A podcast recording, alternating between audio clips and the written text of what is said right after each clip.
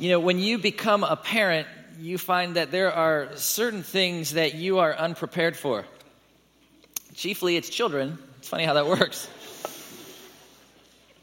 One of those things is questions. Questions that your kids ask. And, and after they learn how to say uh, dad and mom and other such small words that you've conned them into saying, they begin to question you. They begin that one word that haunts you for several years. Why? Why? Well, why? Why, dad? Why does that happen? Why are we doing that? Whatever. Why? I don't know. Why? I, eventually, you just end up saying, because it's a miracle of Jesus. because it pretty much works. You know, like, wh- why does Dairy Queen have hot fudge? Well, it's a miracle of Jesus. But then, they get to this point in their question asking where the questions have more of an agenda. And they don't really want the answer to the question as they just want to ask the question. You see, my kids are very good question askers at bedtime. Yes, exactly. So I'll pray for my daughters and I'll tuck them in and kiss them on the forehead. As I'm walking out, my one daughter will be like, So, Dad, how was your day? you don't really want to know about my day. You're just stalling. Last night, when I tucked my youngest daughter in and I was about to leave, she goes, well, Dad, Dad, did you say anything funny at church? I'm like, no, but thanks for giving me that one, right?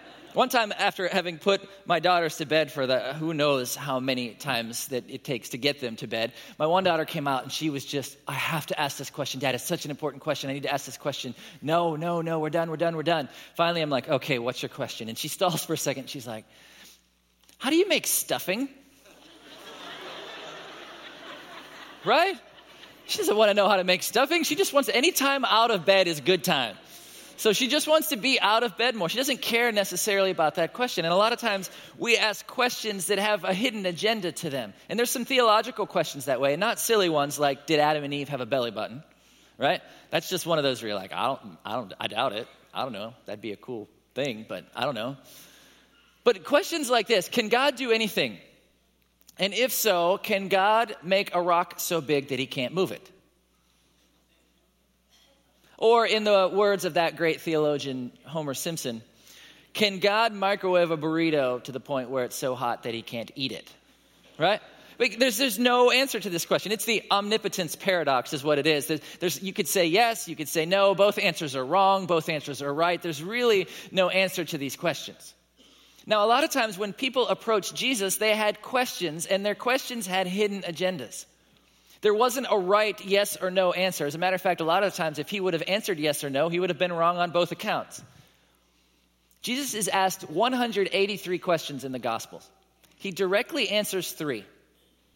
And not because he's being mean and not because he's being evasive, but because he knows that people are coming to him with hidden agendas, or because he knows what the root of the issue is, and he's going to answer what the root is and not necessarily what the question is.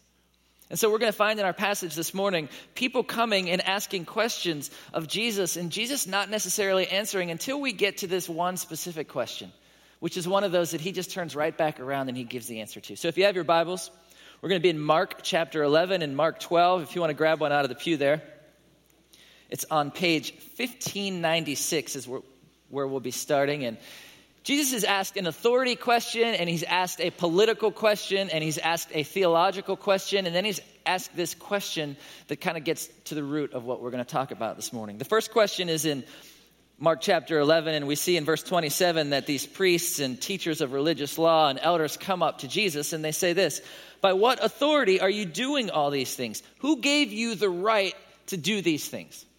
Basically, they're coming to Jesus and they're saying, Who do you think you are? And Jesus says, I will answer your question if you answer my question first. Did John's authority to baptize come from heaven, or was it merely human? Now, Jesus isn't going to answer their question, but by Jesus' question back to them, he's basically answered it. Because if the Pharisees say, well, it came from heaven, who was John the Baptist pointing to as the Messiah? It was Jesus. But if they said it was from man, they knew that the people would be angry because the people knew John to be a prophet. So they said, Jesus, we don't know. We can't answer that question. And Jesus was like, Well, I'm not answering your question either. Sorry. And right, and it's not being mean. He just knew what they were, they were driving at, so he gave him that answer kind of in a veiled way. And then he tells a story that gets everybody upset at him, and he's good at that. Chapter 12 and verse 13, we get another question. The Pharisees and the Herodians, people who supported Herod, come to Jesus. Now, this would not be a group of people that would hang out. They had opposite agendas, but when it came to trapping Jesus, they were on the same page. So they came and asked Jesus a political question, a question about taxes, one of those hot button issues, maybe especially this time of year.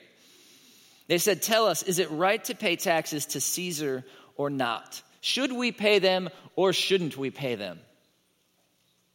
Judea had been a Roman province since 63 BC, and there were all kinds of taxes. There was a custom tax and a poll tax and a tax on the goods that you had, the land that you had. And these people hated paying taxes to the Romans, right? Because the Romans were oppressing them. It was like, here, here's more of our money so you can oppress us more. It just didn't make any sense to them. So they hated paying taxes. And the Pharisees said, it's against our religion to pay taxes. And the Herodians said, We think it's great to pay taxes. This is good for us. It's good for our society. So if Jesus answers yes, he's wrong. And if he answers no, he's wrong. One of those groups will get him. But Jesus takes a coin, right? And he says, Whose picture's on it? Caesar's. Well, give to Caesar what's Caesar's and give to God what's God's. And they were silenced. This brilliant answer. And in doing so, he kind of reminded them of this dual citizenship that they had. But he didn't give them the yes or no answer they were looking for. And then a group comes to him, the Sadducees, right? It's just this line of people. And I imagine Jesus is just at that point of like, okay, another question, bring it on. And the Sadducees did not believe in the resurrection because they only believed in the first five books of the Old Testament. And nowhere in those five books could they find evidence for a resurrection. So they didn't think, they thought it was a ridiculous idea. They didn't think it happened. And so they came to Jesus with this ridiculous scenario to paint this picture of why this could not be true. And Jesus' answer to them was, Well, you, you don't know the scriptures, basically. You don't know what you're talking about. And they went away. And then we get to where we're going to land. We get to a question which is an honest question. We have a, a teacher of the law, and it, it can seem like a question that's a trap, but I believe that it's an honest question. It's a guy who's standing there and he's watching, and he's hearing Jesus answer all of these things well. One of the teachers of religious law was standing there listening to the debate. He realized that Jesus had answered well, so he asked, Of all the commandments, which is the most important? Jesus replied, The most important commandment is this. He, he answers directly. You see, this guy comes to Jesus and he's like, What are the things that I need to hang on to? What are the most important things? Now, why did he ask that question? He asked that question because religious leaders and teachers had gone to the Old Testament law and they had taken out of that 613 commands that needed to be followed. The list is extensive. It, it, ranges from ritual to ethical to moral to ceremonial. It's just all over the map. It's this huge breadth of, of commands. And then they added to it 1,520 plus amendments. So if you're somebody that is trying to follow the law, whoa, you're totally overwhelmed, right? Because all of these things had to do with every aspect of every day. You would be absolutely overwhelmed. And so some teachers said, well, listen, there's major commands and there's minor commands. The major ones, they're heavier. They always take precedence over the minor ones. And some people said, listen, a command of God is a command of God. There is no difference. There's no one above the other. They're all commands. Some of the Pharisees said, listen, the measure of a man is how well he keeps the Sabbath. Everything else falls in line from there. So this man comes to Jesus and he's like, Jesus, please just tell me what the most important thing is. What's something that I can focus on? What's something that I can do? You see, the Pharisees thought that they were made right before God by keeping the law. The way that God smiled on them is if they did enough, if they lived a strict enough lifestyle, if they walked in this straight path long enough, then God would look on them favorably. The bad thing is, we know, is that this led to self righteousness, and we know that this wasn't the message that Jesus was bringing. Jesus didn't come and say, follow the law, and God's going to look favorably upon you. We know in Galatians chapter 2, verse 16, it says, A person is made right with God by faith in Jesus Christ, not by obeying the law. And we have believed in Christ Jesus so that we might be made right with God because of our faith in Christ, not because we have obeyed the law. For no one will ever be made right with God by obeying the law. It just doesn't work that way. You can't obey enough of the law so that God looks on you favorably. You're going to fail. Now, this doesn't mean that there is no law, that there are no commands. Some people have taken this kind of verse and other verses like it and said, well, you know, that means that Christians don't really have to follow any law. But no, that's not it. There are commands, there is a way to live, but you're not made right before God by following these things. And that was the message Jesus was speaking. But he was going to tell this guy, okay, here's what you can do.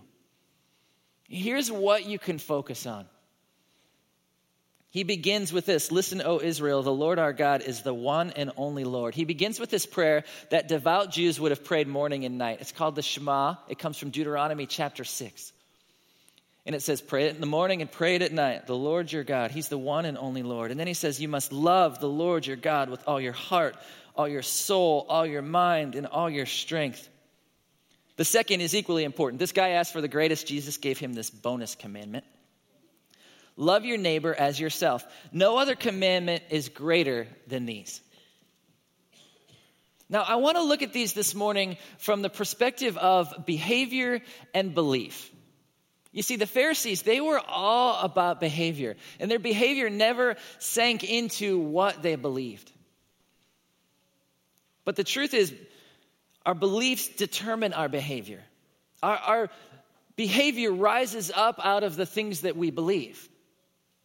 Now, yes, behavior can shape your beliefs. And here's where I see this most often. I work with high school students and their dating standards. You see, uh, oftentimes when they begin dating, they have these amazing standards. They're like, listen, we're going to hold hands like every other week once, and we might hug a little bit, but if they get too close, I'm going to be like, save some room for Jesus right here. You there, and him here, and me. It's going to be great, right? And then they begin to cross a few of those lines. And then they begin to do things that they thought that they would never do. Well, when they cross those lines, they look back at those standards and they go, "Oh, that was those those were just rules. That was too rigid. I don't believe that anymore. I have freedom in Christ.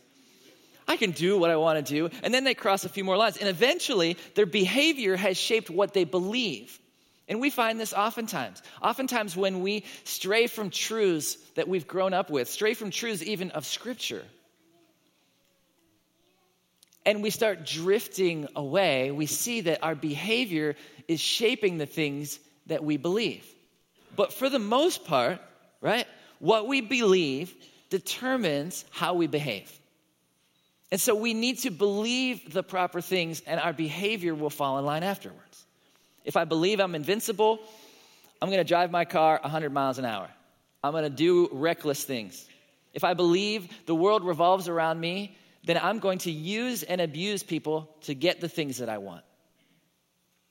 If I believe the most important thing is winning, then I will do whatever it takes to win, even if that means cheating. If I believe that I am worthless, then I'm going to treat myself accordingly, and that's going to spill over into all my relationships. If I believe the chief goal of life is happiness, then I'm going to choose happiness consistently over holiness. What we believe determines how we behave. So if I believe the wrong things, then my behavior tends to be wrong. And if I believe the right things, then my behavior tends to get a little bit better. And it's imperative that we deal with things on the belief level and not just the behavior level. Because if we just deal with things on a behavior level, we tend to fall into the same patterns. I don't know if you've struggled with something in your world again and again, and it's one of those reoccurring things that you seem to keep coming back to. Well, maybe one of the reasons is you keep just trying to tweak your behavior, and you haven't really thought about what you believe about that issue, how you believe that affects you, what you believe that does to other people, what you believe God thinks about it. You're just trying to influence your behavior behavior and you tend to fall back into that pattern. Our behaviors need to be anchored in our beliefs. That's why, parents, when you teach your children things, you say, don't do this because, and then you give them the truth. Don't, don't run into the street because a car will come, or if you're really dramatic, it's a cement truck or a bus or whatever you say as a parent. Don't do that because that will happen. Now, I understand, parents, that there are times when you say, don't do that. You don't anchor it in any belief except because I said so, right? My parents used to say that to me all the time, and it used to drive me crazy. And I find myself saying that to my children, right? Because I'm your father. Enough said. But we say, you know, don't stick the fork in the electric socket because you will shock yourself. Do not fill up that sock with cream corn and throw it around the house because your dad will get really angry, right? you found those things, you found those behaviors in the belief system. Now, the, the Pharisees, they, they were all behavior. And it didn't sink into belief. And sometimes that's our issue as well. See, Jesus said, the first thing you can do, love the Lord your God with all your heart, all your soul, all your mind, and all your strength. All your heart is, is not being double minded. Don't have divided affections. Your soul is that, that feeling, that emotion. Your mind is the intellect, that you put some thought into it, that you seek after wisdom, that you seek after knowledge. Your strength is just all that you have this intensity, this energy. It's sincere, passionate, intelligent, energetic love. That's how we're to love God. But let me ask you this question How is, how is it that you view God? What's your picture of God? How do you see God? If God were standing before you right now, how would that interaction go? What is it that you believe about who God is? There's a lot of behaviors we could talk about, but let's talk about belief. You see, when most people are asked, we first say, Yes, God is love. And then the second thing we'd say is, God is disappointed in me. Like if God was standing before me right now, his arms would be crossed and he would just be shaking his head side to side at me. Like, you again? Is that what you believe about God? Maybe you believe that God's all about the rules, that there's just so many rules, which is interesting because, you know, when God created all of this, how many rules were there? One. There was all these do's and there was one don't, and then Adam and Eve did the don't, and then we got in trouble, but we would have did the don't too. And then Jesus, he says, listen, there's all these rules that you're talking about. I'm going to give you two beautiful, amazing, positive things that you can do. Just love God and love people. And yet sometimes we live under this oh, it's just all about the rules. Maybe you feel like God is judgmental, that you're never good enough, that you always come up short. Maybe you feel like God is just always angry with you, that He's looking for ways to punish you. There's a cartoon here of God sitting at his computer, and uh, his finger's over the smite button, right? So God sits at a very outdated computer, but it does have a smite button. So maybe that's how you view God. Like the passage of scripture that you lean towards are those like Numbers 26 that says, And the earth opened up and swallowed the disobedient people. And you're like, That's the God I know. You see, so often we live under these false narratives. We have false narratives of, of who God is. Our belief is wrong. I'll be honest, one of the things I struggle with is this God loves me based on my performance. Like, the better I perform, the easier it is for God to love me. And when I mess up, the second something goes wrong in my world, I'm like, okay, God, what did I do wrong? It's as if God can do more if I'm on my A game. Like if I came to this service and I had a great sermon and it was insightful and funny and really pointed at the heart of everything, then God could really move. But if I came to this service and I fumbled and I was like, oh, right? And, and everybody just kind of stared at me, oh, then God certainly couldn't move there. You see, what I do oftentimes is I take God out of the equation and I put my performance above his part. And when I do that, it also puts my praise above his praise. And so I wrestle with performance and I wrestle with, with how God sees me and I wrestle with, oh, I just need to be at my best or God's not going to be able to move. And I live under that false narrative. And, and I've been praying about this and looking back at my prayers over the years, and I can see that I've been praying kind of along these lines for a long time. This is kind of performance based faith. You see, my belief's inaccurate and it affects my behavior. And I know all of us have stories, and, and all of us have been shaped by our families growing up and by experiences that we've had and things that we've read. And, and I don't know, you can't touch every story. But I know that oftentimes our beliefs about God aren't right. You see, the truth of the matter is this God is love. And everything that it says in 1 Corinthians 13 about God being love, that's, that's true. It's not just what he does, it's who he is. You see, God loves you if you've lost your self worth. God loves you if you've lost your way. God loves you if you've lost your passion for him. God loves you. And I want you to hear again this morning that God is deeply in love with you. And I think the first thing we think is, yep, heard that. When I was reading over this passage and praying about it, and I kept praying, okay, God, what, what do you want me to speak on? How, what would you have me lead in? He kept coming back to this passage, and I kept arguing with God, well, God, that's, that's old news. They know that. Give me something like insightful and different and something with a twist and something. And I was totally performance again. Like, God, give me something that I can wow them with. And I just felt like God was saying, just remind them that I love them deeply. You are loved deeply by God. And I know you don't always feel it, but we do oftentimes have to separate our feelings from what the facts are. You see, what are the facts according to Scripture? Jeremiah 31. I've loved you, my people, with an everlasting love. With unfailing love, I have drawn you to myself. I will never fail you, Hebrews 13 says. I will never abandon you. Zephaniah chapter 3 gives us this great picture of God's love. It says, With his love, he will calm your fears. He will rejoice over you with joyful songs. When I ask you, hey, what's that picture of God that you have in your head? Did any of you have this picture of God rejoicing over you by singing? Because that's pretty cool. That's what it says in Scripture. 1 John 3 1. See how very much our Father loves us. He calls us His children. That is what we are. We're not distant relatives, we're not third cousins. We're children of God. That's what the truth is. God loves you deeply. And I hear those things, and oftentimes I say, Why? why, would, why would He love me that way? Let me ask it this way Moms, why do you love your newborn children? Seems like a weird question, right? But go with me on this. This child has occupied space that wasn't its to occupy necessarily. It has punched you in the gut. It has given you strange cravings. It has made you throw up. Its coming into the world isn't exactly pretty. And then immediately it starts screaming. The room's too cold, the blanket's too rough. You've carried this child around for nine months. You would think for just two minutes dad could hold the child, but no, the child only wants mom. It's all about mom. Never says thank you.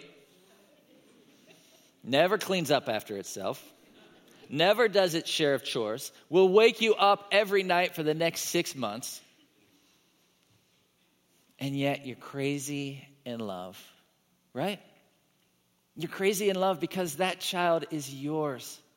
And more so than that child being yours, that child is, is you. It's your hands and feet, it's your eyes and mouth. And you are crazy in love with that child. You see, God loves you because you are His. And He cannot love you more than He does right now. And so, here again, that God is deeply in love with you. I read one time that the greatest theological truth that we could ever learn is Jesus loves me, this I know, for the Bible tells me so. And so we have to believe that. We have to receive that. You see, when you can receive that, when you believe that that's how God loves you, and you can receive that, then you can in turn begin loving God.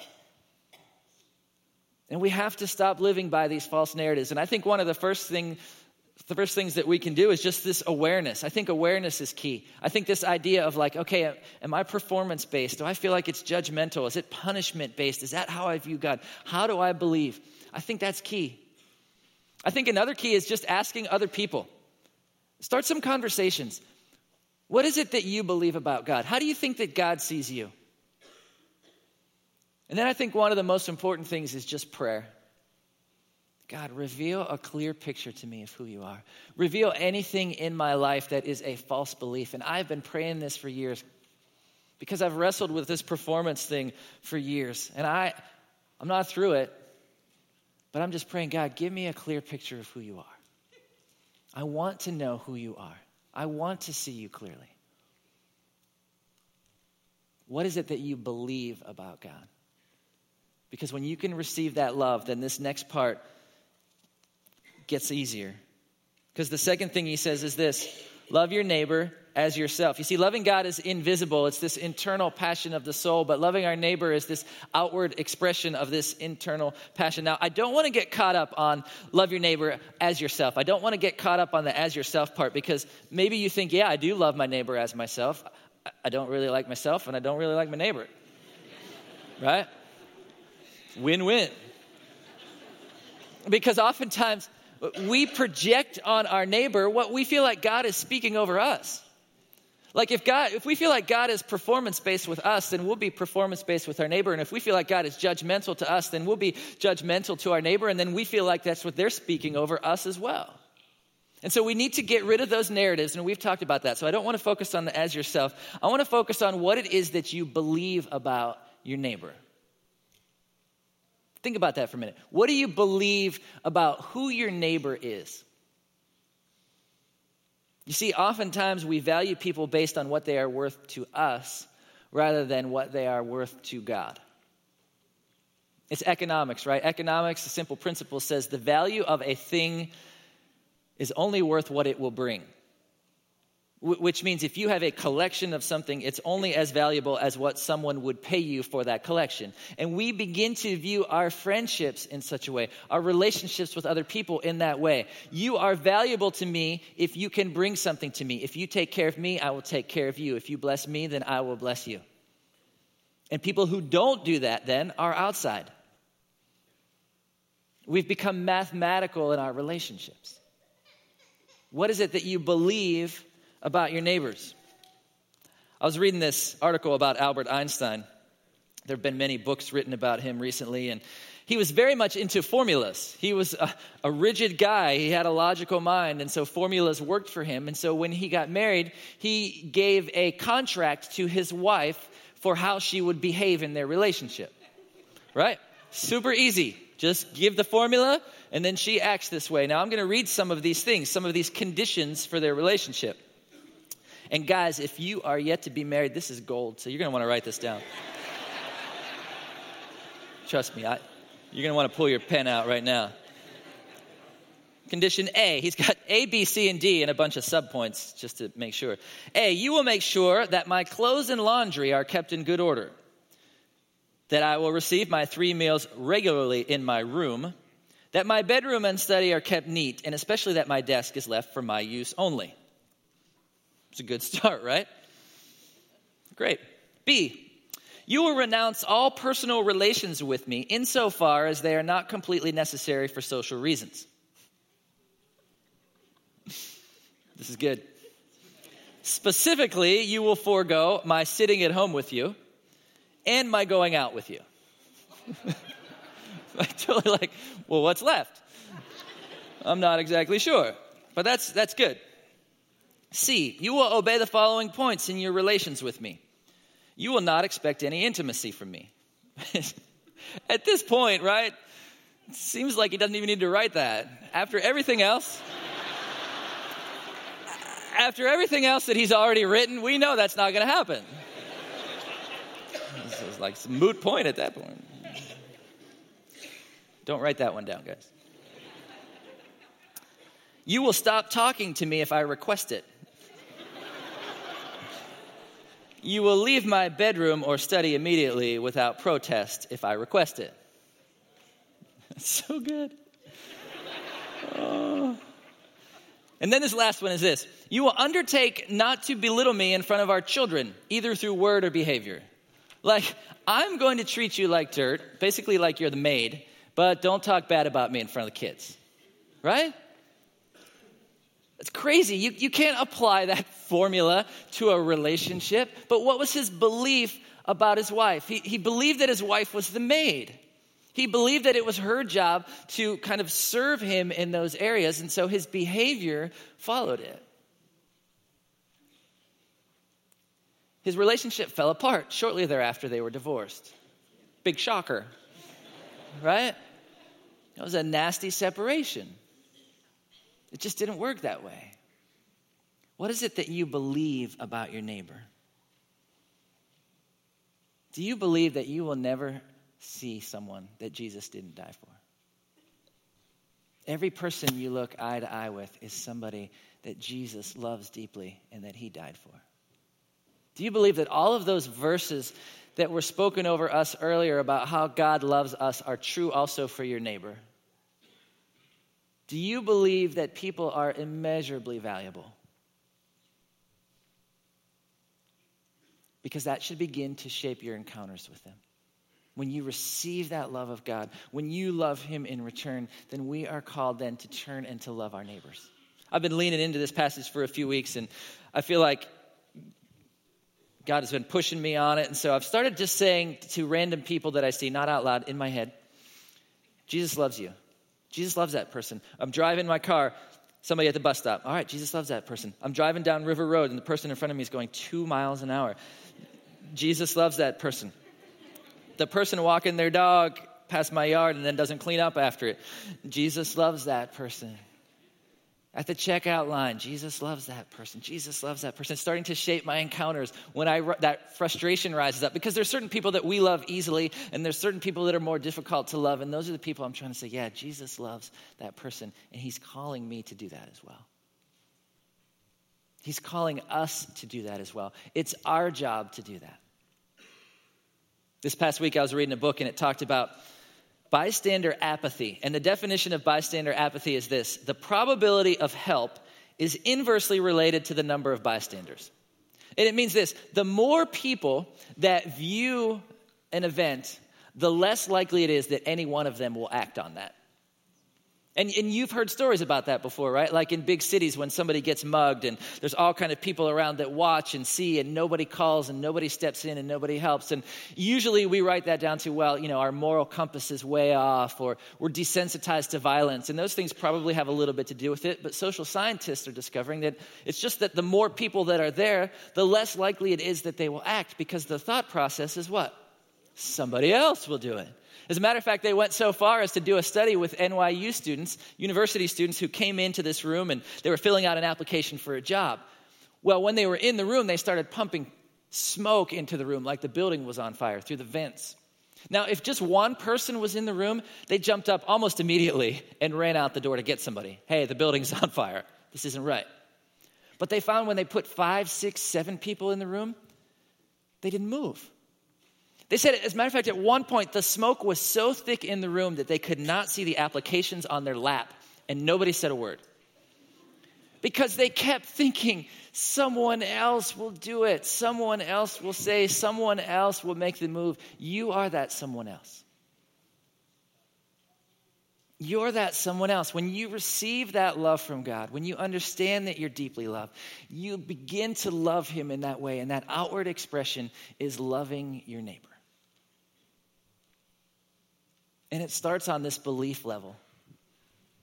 Our behaviors will flow out of our belief that God loves us deeply and that our neighbors are deeply loved by God as well and are immeasurably valuable.